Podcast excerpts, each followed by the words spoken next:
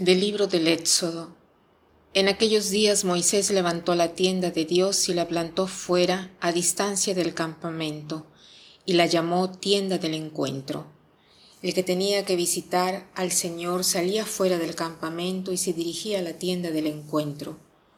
Cuando Moisés salía en dirección a la tienda, todo el pueblo se levantaba y esperaba en la entrada de sus tiendas, mirando a Moisés que éste entraba en la tienda.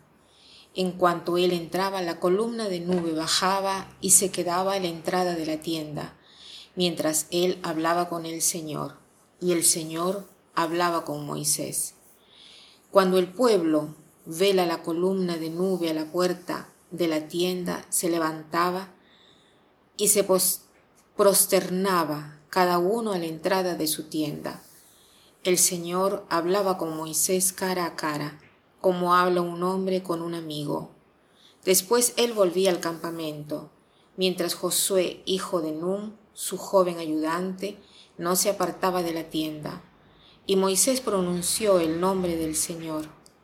El Señor pasó ante él proclamando, Señor, Señor, Dios compasivo y misericordioso, lento a la ira y rico, rico en clemencia y lealtad misericordioso hasta la milésima generación que perdona culpa, delito y pecado, pero no deja impune y castiga la culpa de los padres en los hijos y nietos hasta la tercera y cuarta generación. Moisés al momento se inclinó y se echó por tierra, y le dijo, Si he obtenido tu favor, que mi Señor vaya con nosotros, aunque ese es un pueblo de cerviz dura Perdona nuestras culpas y pecados y tómanos como heredad tuya. Moisés estuvo allí con el Señor cuarenta días con sus cuarenta noches. No comió pan ni bebió agua y escribió en las tablas de las cláusulas del pacto los diez mandamientos. Un pasaje muy hermoso, sobre todo me impresiona este deseo de Moisés de construir esta tienda y de instalarla afuera del campamento para que quien quiera pueda consultar al Señor. Moisés iba a esta tienda. ¿Y qué cosa sucedía en esta tienda? El Señor hablaba con Moisés cara a cara, así como cuando uno habla con un amigo. Hoy pidámosle al Señor de poder también nosotros experimentar esta intimidad con Él y poder hablar con el Señor cara a cara, poderlo considerar nuestro mejor amigo, tener esa libertad. Moisés a veces discutía con el Señor, había un poco de tú me dices, yo te respondo, pero era en los momentos en los cuales Moisés no comprendía lo que el Señor quería, pero de todas maneras seguía yendo donde él y seguía teniendo fe en el Señor. Algunas veces me imagino que muchos de nosotros hemos experimentado este no entender qué cosa está haciendo el Señor en nuestra vida. En lugar de alejarnos de Él, pidámosle la fuerza para hablar con Él como nuestro amigo. ¿Cómo podemos pedirle con confianza y saber que seremos escuchados y ayudados en nuestras necesidades?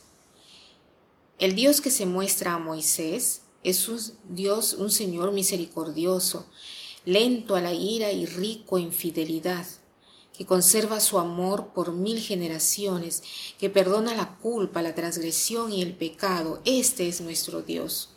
Y aunque parezca un Dios que castiga por generaciones y generaciones, porque en el Antiguo Testamento se expresa así, en cambio en el Nuevo Testamento Cristo es misericordioso, ¿no? Algunas veces experimentamos las consecuencias del pecado, incluso en los hijos, por los pecados de los padres, y no solo, nosotros estamos injertados en una familia humana y aunque sea el más mínimo bien que podemos hacer en nuestra vida, va a favor de todos. Lamentablemente existe también la solidaridad en el mal, por lo cual un error va a tener consecuencias, no solo sobre la persona que lo ha cometido, sino también sobre los hijos de los hijos, ¿no? ya sea en el aspecto material como también a nivel espiritual. Hay consecuencias de este pecado, pero aunque a veces los experimentamos, queremos tener fe en Dios que no, no hace otra cosa que perdonar y manifestar su amor y su misericordia.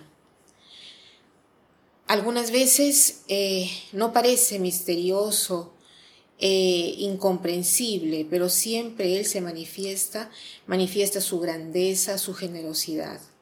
Pidamos hoy los ojos para verlos, para verlo, y digamos al Señor, dame ojos para ver tu providencia, tu amor misericordioso, ¿no?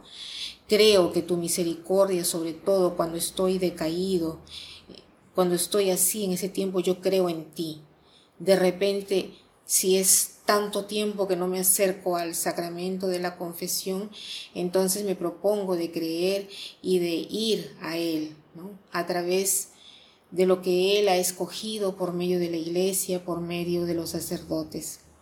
Y quisiera terminar con una frase de Papa Francisco que dice así, Dios no se cansa jamás de perdonar. Somos nosotros que nos cansamos de pedir su misericordia. Que pasen un buen día.